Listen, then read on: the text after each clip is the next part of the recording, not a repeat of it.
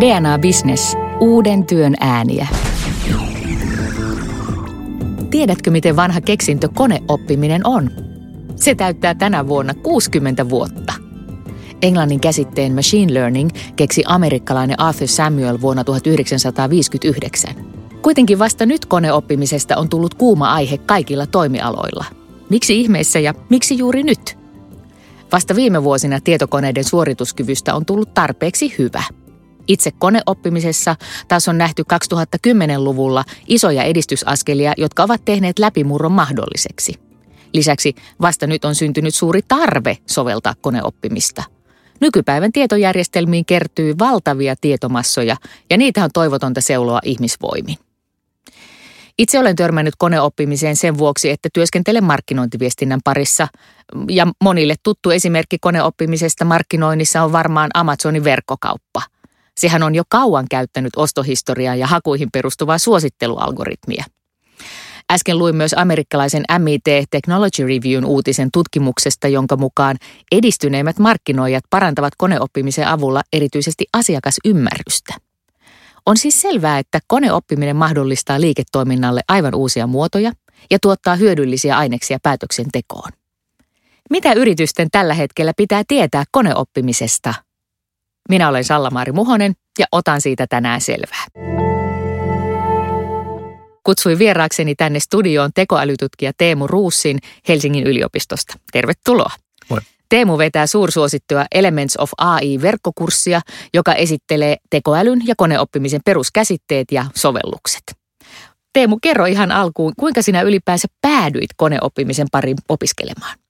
No alun perin musta ei ollut tulossa koneoppimistutkija tai tekoälytutkija. Mä olin suunnannut jotenkin vakaasti itseni koodariksi, koodarin uralle ja mä ajattelin, että se on tosi jännää ja jännää ja, ja kiehtovaa hommaa ja niihin, niihin se tavallaan onkin, mutta sitten jossain vaiheessa, kun mä jo silloin yliopisto-opintojen ohessa työskentelin koodarina ja tein sitä ikään kuin sitä peruskoodarin jobia, niin alkoi sitten kiehtoa, että olisiko vielä jotain vielä jännempää kuin tämä, tämä sinällään jo kiehtova homma.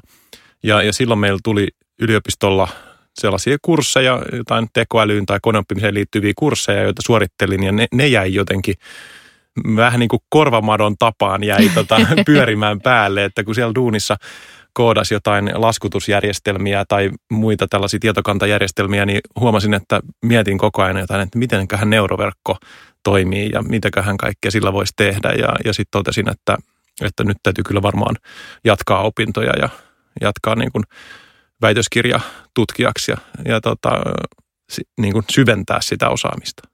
Teemu Ruus, kerro, mitä koneoppiminen tarkoittaa ja millainen tekoälyn elementti se on? Miten nämä asiat liittyy yhteen? Miten ne on hierarkiassa? No just näin hierarkia on hyvä sana, että mä ja moni muu ajattelee niin, että koneoppiminen on tekoälyn yksi osa-alue. Ja nykyään kun puhutaan tekoälystä tosi paljon, etenkin julkisuudessa ja markkinoinnissa, niin yleensä tarkoitetaan koneoppimista. Että on muunkinlaista tekoälyä, on sellaista tekoälyä, joka perustuu vaikka joihinkin sääntöjärjestelmiin ja, ja, ja sellaisiin järjestelmiin, jotka ei niin kuin opi tai, tai adaptoidu jollain tapaa. Mutta tällä hetkellä se pääpaino siellä tutkimuksessa ja sovelluksissa on koneoppimisessa. Ja koneoppiminen siis tarkoittaa sitä, että se järjestelmä kun tulee lisää dataa käyttöön, niin se niin kuin parantaa juoksuansa siinä ja se oppii ikään kuin uusia, uusia tai ei oikeastaan uusia, vaan, vaan parempia ratkaisuja. Vaikka suositella, oppii vaikka suosittelemaan siellä verkkokaupassa asiakkaalle paremmin niitä tuotteita sen perusteella, kun ihmiset siellä kaupassa asioi. No kertasin tuossa aluksi sitä 60-vuotiasta koneoppimista ja sen historiaa. Miten, miten tämä koneoppimisen kehittyminen on edennyt 60 vuoden aikana? No on edennyt tavallaan kiihtyvää tahtia, että joskus tosiaan 60-luvulla jo tehtiin joitain semmoisia perus, perus niin kuin oivalluksia siinä, että, että miten saadaan järjestelmät niin kuin mukautumaan dataan kertyessä. Mutta sitten joskus 80-luvulla esimerkiksi oltiin jo niin kuin saavutettu paljon monimutkaisempia algoritmeja ja oli ikään kuin se valmius siihen, mitä nykyään tehdään, niin aika pitkälti siellä niin kuin teorian tasolla se valmius oli jo silloin. Et mitä nyt on tapahtunut, on sanotaan viimeisen parinkymmenen tai kymmenenkin vuoden aikana, niin on kertynyt lisää dataa ja meillä on tullut valtavasti lisää laskentatehoa. Eli se, niin kuin se, tavallaan se teoriakehitys tietyllä tapaa on mennyt vähän edelläkin jopa sitä, niitä käytännön sovelluksia ja nyt vasta ollaan ikään kuin opittu se. Siihen liittyy semmoista tietynlaista, mitä mä nyt sanoisin, niin kuin käsityötaitoa tai sellaista niin kuin hiljasta tietoa, miten koneoppimista kannattaa tehdä laajassa, isossa skaalassa. Ja se on se asia, mikä nyt on niin kuin viime vuosina kehittynyt. Ei ne tavallaan ne fundamentaalialgoritmit siellä taustalla. Niin ne on ollut jo pitkään olemassa. Joo. Mitä erityyppistä koneoppimista on olemassa ja mitä niillä oppimisen eri tyypeillä on väliä? No kaikista keskeisintä kaikessa koneoppimisessa on se, että, että siitä datasta löydetään jotain sellaista säännönmukaisuutta, jota pystytään hyödyntämään, vaikka että tietyn tyyppinen asiakas tai tietyn ostoshistorian jälkeen se asiakas todennäköisimmin on kiinnostunut jostain tuotteesta. Se on niin kuin tämmöinen se esimerkki, siellä löytyy semmoinen säännönmukaisuus. Se on mielenkiintoista, että tavallaan jos puhutaan, että mikä on koneoppimista ja mikä ei, niin, niin tämähän on oikeastaan se, mitä tilastotiedekin on. Et tilastotiede ja koneoppiminen menee sillä iloisesti päällekkäin, että, että monia algoritmeja voidaan yhtä hyvin kutsua tilastotieteen algoritmeiksi eikä koneoppimisen algoritmeiksi. Mutta siis varsinaisesti kysymykseen vastauksena, niin näitä eri tyyppejä tämän niin kuin yleisen prinsiipin erikoistapauksia niin on kuvan, kuviin liittyvä tunnistaminen, kuvan tunnistus ja sitten on taas kielelliseen dataan liittyvä eli puheeseen tai, tai tekstiin liittyvä koneoppiminen. Ja oikeastaan vähän niin kuin riippuen siitä, millaista se, mitä se data on, niin, niin siihen tavallaan voi sitä ajatella, että on olemassa vähän erilaisia ratkaisuja, tämmöisiä niin kuin erilaisia sen, sen saman idean sovelluksia. No miten kone ylipäätänsä oppii tai miten konetta voi opettaa? Öö, niin, no sitä on vähän vaikea, jos meillä olisi vähän enemmän aikaa, niin sitten mä voisin selittää sellaisen yhden koneoppimisalgoritmin, semmoisen lähimmän naapurin luokittimen ja mm-hmm. sitä kautta niin kuin se mun mielestä se perusperiaate kyllä aukeaa kenelle tahansa. Siinä, ei, siinä ei oikeasti kestä kuin 10 minuuttia, kun ottaa selvää, että mistä siinä on kyse. Mekin ollaan näissä meidän, meidän tota verkkomateriaaleissa käytetty sitä sellaisena esimerkkinä kaikista yksinkertaisimmasta koneoppimisalgoritmista. Mutta jos mä nyt yrittäisin niin kuin, ilman, että me voidaan tässä käydä sitä juurta jaksain läpi, niin selittää, niin siinä yritetään löytää siitä jostain datasta – mitä meillä väkisin täytyy olla käytössä, niin löytää sieltä kaikista relevanteimmat tapaukset, tavallaan samankaltaisimmat tapaukset siihen meidän tällä hetkellä käsillä olevaan tapaukseen. Eli jos meille vaikka nyt sitten käytetään edelleen tätä verkkokauppaesimerkkiä, niin tulee uusi asiakas sinne kauppaan. Mm-hmm tai vaikka, vaikka vanhakin asiakas, mutta tota, tulee sinne selailemaan sitä tota, tarjontaa, niin yritetään löytää sen hetkisen ostoshistorian, eli ne viimeisimmät ostetut tuotteet tai klikatut tuotteet niin niiden perusteella löydetään aikaisemmasta historiasta samanlainen tapaus. Eli joku muu asiakas on ostanut enemmän tai vähemmän samat tuotteet aikaisemmin. Ja sitten kun me löydetään sieltä datasta se kaikista relevantein, kaikista samankaltaisin tapaus tai vaikka muutama sellainen, niin sitten me voidaan katsoa niistä, että no mitäs he sitten seuraavaksi ostivat. Ja, ja sitä tarjotaan ja, ja sitä voidaan sitten tarjota. Ja yleensä se, jos sitä dataa on ihan valtavasti, niin yleensä se osuu yllättävän hyvin kohdalle mitä sitten, nyt kun voi käyttää viisaita aivoja Teemu hyväksi, niin ne paljon puhutut algoritmit, missä vaiheessa algoritmit astuvat kuvaan mukaan koneoppimisessa?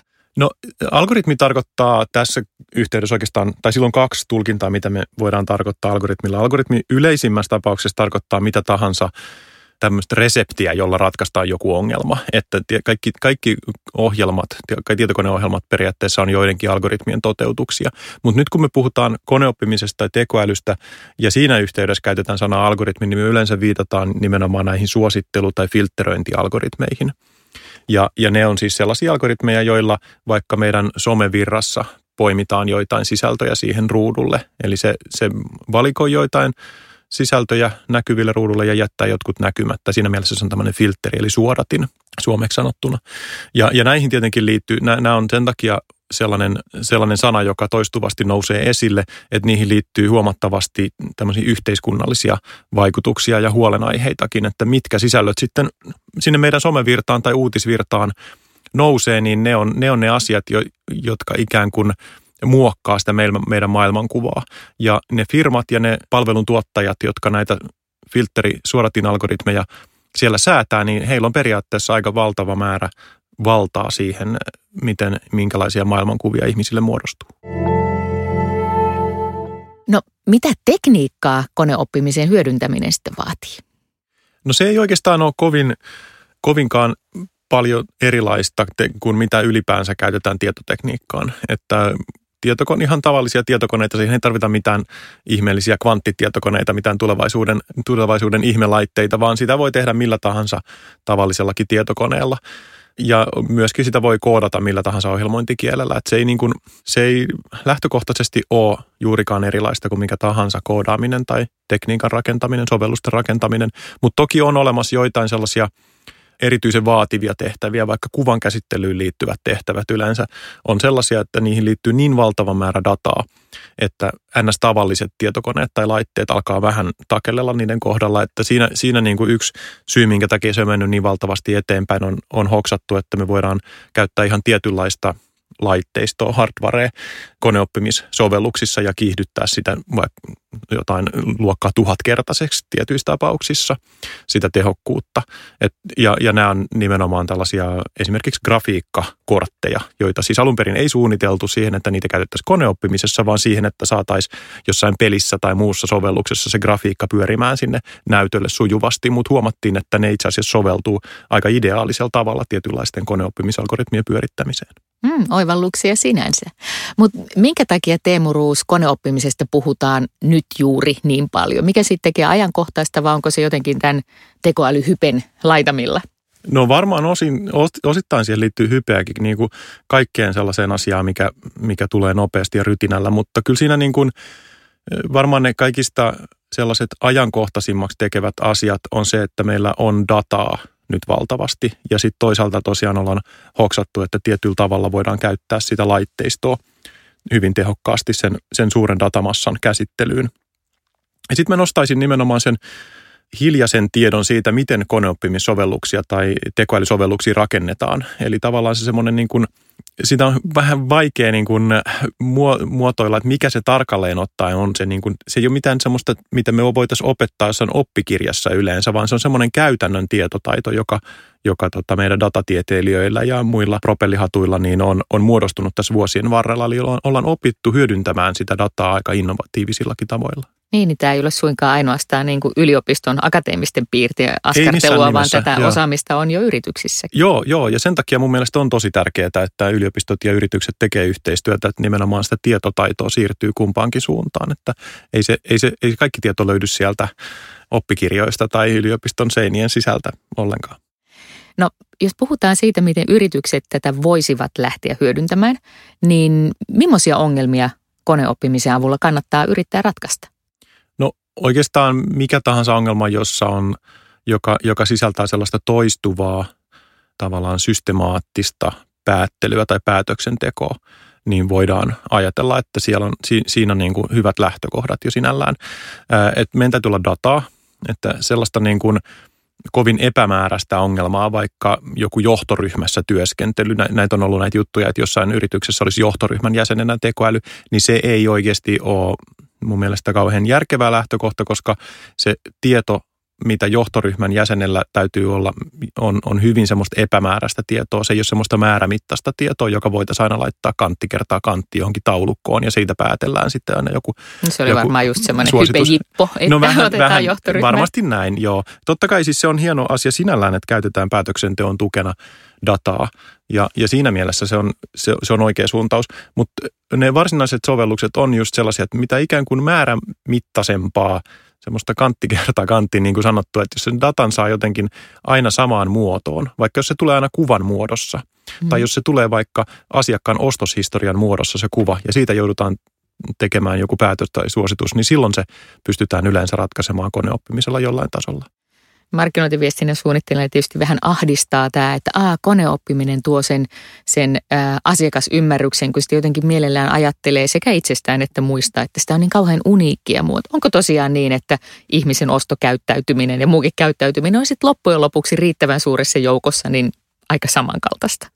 No on varmasti, siis, mutta mä luulen kyllä, että hyvät markkinoijat on, on tämän jo oivaltanut ilman koneitakin, että kyllähän se varmaan se datan hyödyntäminen ja sellainen jotenkin ö, se on vähän semmoista, niin kuin, tai ei kuulosta kauhean seksikkäältä, mutta semmoista tilastollista ajattelua. Eli pystyy ajattelemaan, että tuo ilmiö nyt tuossa, kun nämä ihmiset intoutuu ostamaan jotain tuotetta, niin se, se menee vielä kohinan piikkiin. Eli se voi olla ihan vaan sattumaa hyvä, hyvä viikko tai jotkut, joku kaveriporukka nyt innostuu ostamaan jotain tuotetta. Että sen per varaan ei kannata vielä rakentaa mitään pitkän ajan strategiaa. Mutta sitten jos niitä tapauksia on tietty määrä, niin sitten voidaan todeta, että no nyt, nyt olisi erikoista, jos tämmöinen tapahtuisi sattumalta, että siinä on varmaan joku ihan oikea ilmiö taustalla. Eli tämmöisen systemaattisen ja vähän niin kuin tilastollisen ajattelun – tekeminen, niin se on varmaan ollut, ollut sehän on mahdollista kyllä niin kuin, sillain, vähän niin kuin käsipelilläkin tai omia aivonystyröitä käyttämällä. Ja sen, sit, sen vaan niin kuin hyödyntäminen sitten laajassa mittakaavassa, niin se, se on vähän se, mitä koneoppiminen oikeastaan on. Että kyllä sen niin kuin, kyllä mä luulen, että sinä, sinällään varmaan tässä ei ole semmoista ristiriitaa, että ihmiset jotenkin tulisi tarpeettomiksi. Tästä, tämähän on se yleensä se huoli, kun puhutaan koneoppimisen ja automatisaation tulemisesta jonnekin alalle, että, että olisiko se ihminen kohta tarpeeton, onko lääkärit kohta tarpeettomia tai juristit. Ja kyllä mun niin kuin, mä oon tosi optimistinen siinä, siinä mielessä, että työtehtävät tulee muuttumaan, että jokaisen, jokaisessa ammatissa on varmaan sellaisia osia, jotka voidaan automatisoida. No se on varmaan kyse siitä, että, että, että älykäskin ihminen, että, että, että kuinka raskii luovuttaa sen kontrollin, että en itse käynyt sitä dataa mm. läpi tai sitä mm. Exceliä tai niitä tutkimusvastauksia, että luottaa mm. siihen, että tämän osan käsitteli ää, koneäly koneoppimisen kautta ja sitten siitä tehtävät bisnespäätökset olisi sitä ihmisen tekemistä, mutta on ehkä Joo. vaikea luovuttaa siitä kontrollista. Joo, varmaan näin. Ja se varmaan kannattaakin tavallaan asteittain edetä siinä, että, että siinä pikkuhiljaa opitaan luottamaan siihen, että se tulos nyt on tietyllä tapaa oikea. Eikä niin, että, että jouduttaisiin vaan niin kuin sokeasti luottamaan siihen, että näin se nyt on, kun kone niin sanoo. Se on, se on väärä suhtautuminen ja asenne siihen, että aina, aina kannattaa tietysti olla skeptinen ja aina kannattaa tarkistaa ainakin alkuunsa. Ja, ja sitten vasta ikään kuin tulee semmoinen fiilis, että ei nyt harvalle meille tulee esimerkiksi mieleen, että me ruvettaisiin laskemaan jotain tilejä käsipelillä sen takia, että me epäiltäisiin, että kone laskee ne väärin. Niin se on vähän samantyyppisestä ilmiöstä varmaan jossain vaiheessa tulee olemaan koneoppimisen kanssa, että ne on vähän monimutkaisempia ne laskutoimitukset, mitä siellä koneoppimisjärjestelmissä tehdään, mutta että me opitaan pikkuhiljaa varmaan luottamaan siihen, että, että kyllä ne nyt yleensä menee oikeaan suuntaan. Mutta siinä saat kyllä oikeassa, että se päätös, mä niin kuin pidän vaarallisena sitä ilmausta ylipäänsä, että kone tekisi päätöksiä – koska kone ei voi olla vastuullinen, kone ei voi ottaa vastuuta siitä päätöksestä, niin sen takia se on mun mielestä selkeintä sanoa, että, että siinä voidaan käyttää jotain algoritmin tuottamaa informaatio siinä päätöksenteossa, mutta kyllä se päätös ja vastuu siitä aina täytyy olla jollain ihmisellä tai, tai kenties jollain organisaatiolla, mutta lopulta sitten kuitenkin ihmisillä siinäkin tapauksessa. Teemu Ruus, millä toimialoilla tai minkä tyyppisissä tehtävissä – koneoppiminen on nyt sitten otettu jo käyttöön? Ja minkä takia nämä on olleet niitä ensimmäisiä hyödyntäjiä? No niin kuin sanottu, niin varmaan markkinointi on semmoinen selkeä, koska siinä, siinä käsitellään suuria asiakasmääriä. Sitten on tällaisia kuvantunnistukseen liittyviä sovelluksia, mitkä on saanut tosi paljon huomioon ja ollut tosi, tosi onnistuneita ö, kokeiluja ainakin niin, tota, lääketieteessä. Että esimerkiksi joku tämmöinen näytteiden analyysi tunnistetaan, että onko siinä jotain tautia, onko siinä vaikka jotain syöpäsoluja siinä näytteessä, niin tällaista voidaan tehostaa ihan todella paljon. Ja edelleen siinä ei ole kyse siitä, että radiologit voitaisiin potkasta pihalle, vaan heidän, heidän työnsä tueksi tuodaan uusia teknologioita. Noi on ehkä semmoiset selkeimmät. Mä luulen, että sitten niin kuin, ä, asiakassovelluksista pikkuhiljaa alkaa tulla tällaisia puhekäyttöliittymä – sovelluksia ja ne on tosi kiinnostavia mun mielestä.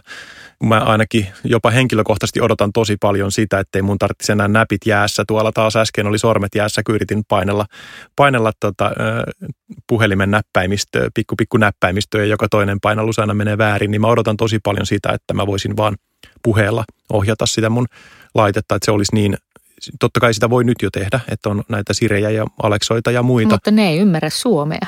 No ainakaan suuri osa niistä on tulossa nyt kovaa vauhtia ja, ja se, niin kuin, se on ollut tosi hämmästyttävää esimerkiksi niin kuin nyt ihan viimeisen vuoden aikana, mitä on tapahtunut suomenkielisessä puheentunnistuksessa, että ne on mennyt tosi nopeasti eteenpäin ja mä odotan siltä kyllä tosi paljon, kun me saadaan niistä niin kuin todella ison skaalan asiakaspalveluita.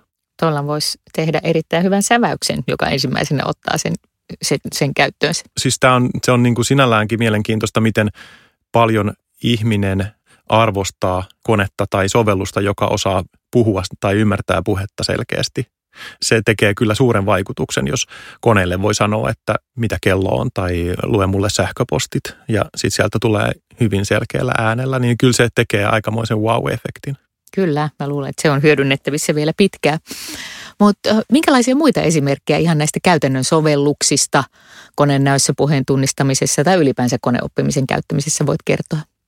No tiedonhaku, tiedonhakuhan on tietenkin sellainen. Me ei ehkä ajatellakaan, että Google-haku on tekoälyä tai koneoppimista, mutta kyllä se on sitä. Eli se, että vielä avainsanalla haettaisiin jostain katalogista kaikki ne sivut, joissa tietty sana esiintyy, niin se, se, ei, se ei varmaankaan sitä ei voisi luokitella koneoppimiseksi, koska se vaan on tämmöinen – se olisi tämmöinen niin kuin ikään kuin tavallinen algoritmi.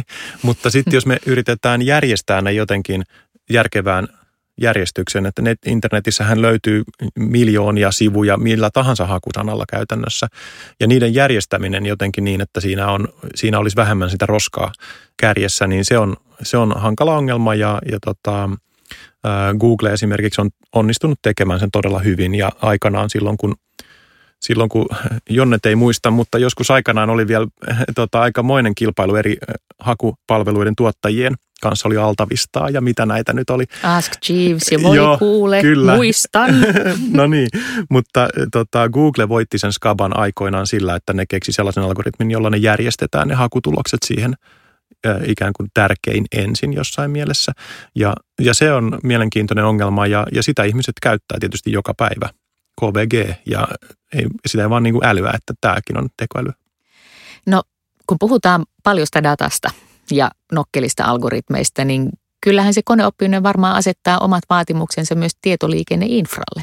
Millaiset? Jos puhutaan jostain sensori, tämmöisistä niin kuin anturiverkkosovelluksista, jossa meillä esimerkiksi on mielenkiintoinen tosi iso projekti menossa ilmanlaadun niin kuin seurantaan liittyen tosi laajasti, laajalla alueella ja – ja niin, kuin, niin, että laitetaan tuhansia ja tuhansia sensoreita jonkun ison kaupungin ilmanlaatua mittaamaan reaaliaikaisesti, niin siinä vaiheessa, kun ruvetaan sillä datalla tekemään koneoppimista, niin sitä ei kerta kaikkiaan pysty siirtämään ainakaan jollain 4G-verkolla, niin ei oikein riitä potku enää siihen datan siirtämiseen.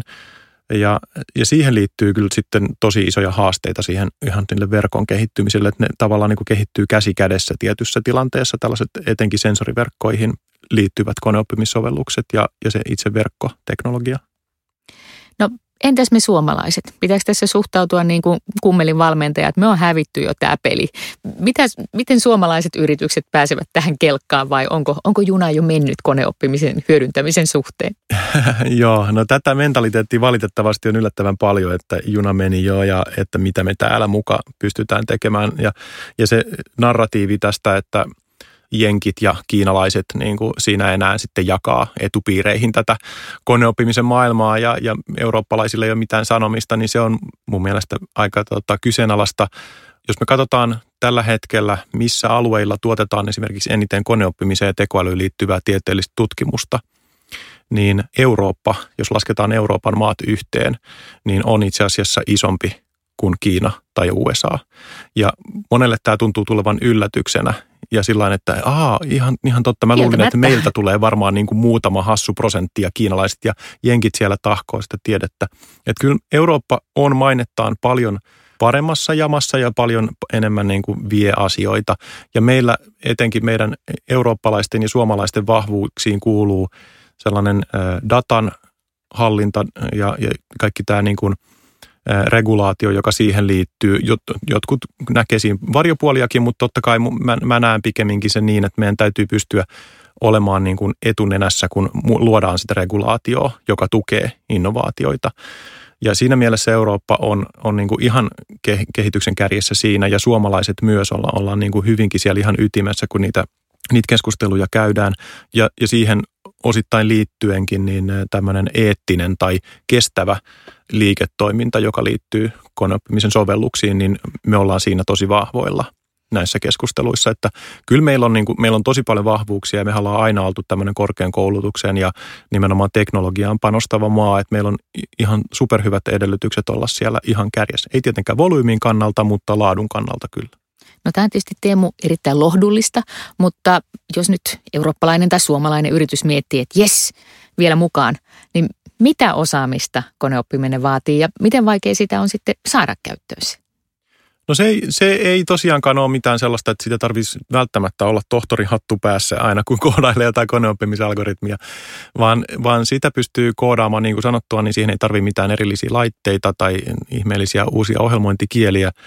Että kyllä se niin kuin on sanottu, että tekoäly ja koneoppiminen on sellaisia aloja, joissa sen uuden tutkimuksen ja uusien ideoiden vieminen tuotantokäyttöön ja bisnekseen on poikkeuksellisen nopea sykli että se, se voi parhaimmillaan olla kolmisen vuotta, kun yleensä puhutaan, jos me puhutaan jostain valmistavasta teollisuudesta. Joku keksii vaikka paistinpannuun uuden pinnotteen, niin voit kuvitella, että sitä ei ihan niin kuin parissa vuodessa sitä tehdasta pystytetä ja saada sitä rakennettua, sitä jakeluverkostoa. Että kyllä se, niin kuin, tämä kun on tämmöistä digitaalista toimintaa, eli ne bitit liikkuu aika nopeasti ja sitä varten ei tarvitse mitään tehdasta pystyttää – niin sinne, siihen pääsee tosi nopeasti mukaan. Se vaan vaatii sitä, että on ensinnäkin kykyä tunnistaa niitä mahdollisuuksia ja ideoida. Ja, ja sitä, sitä ideointia tosiaankaan, niin sitä varten ei edes tarvi osata koodata. Et jokainen voi saada niitä ideoita, että mihin koneoppimista voitaisiin käyttää ja mitä bisnestä me voitaisiin rakentaa sen päälle. No kerro pari esimerkkiä vähän niin kuin porkkanana tai muuten vaan houkuttimena, että minkälaisia olisi tärkeimmät koneoppimisen liiketoimintamahdollisuudet? Keiden pitäisi lähteä liikkeelle? pari semmoista bisnesvinkkiä vai? No...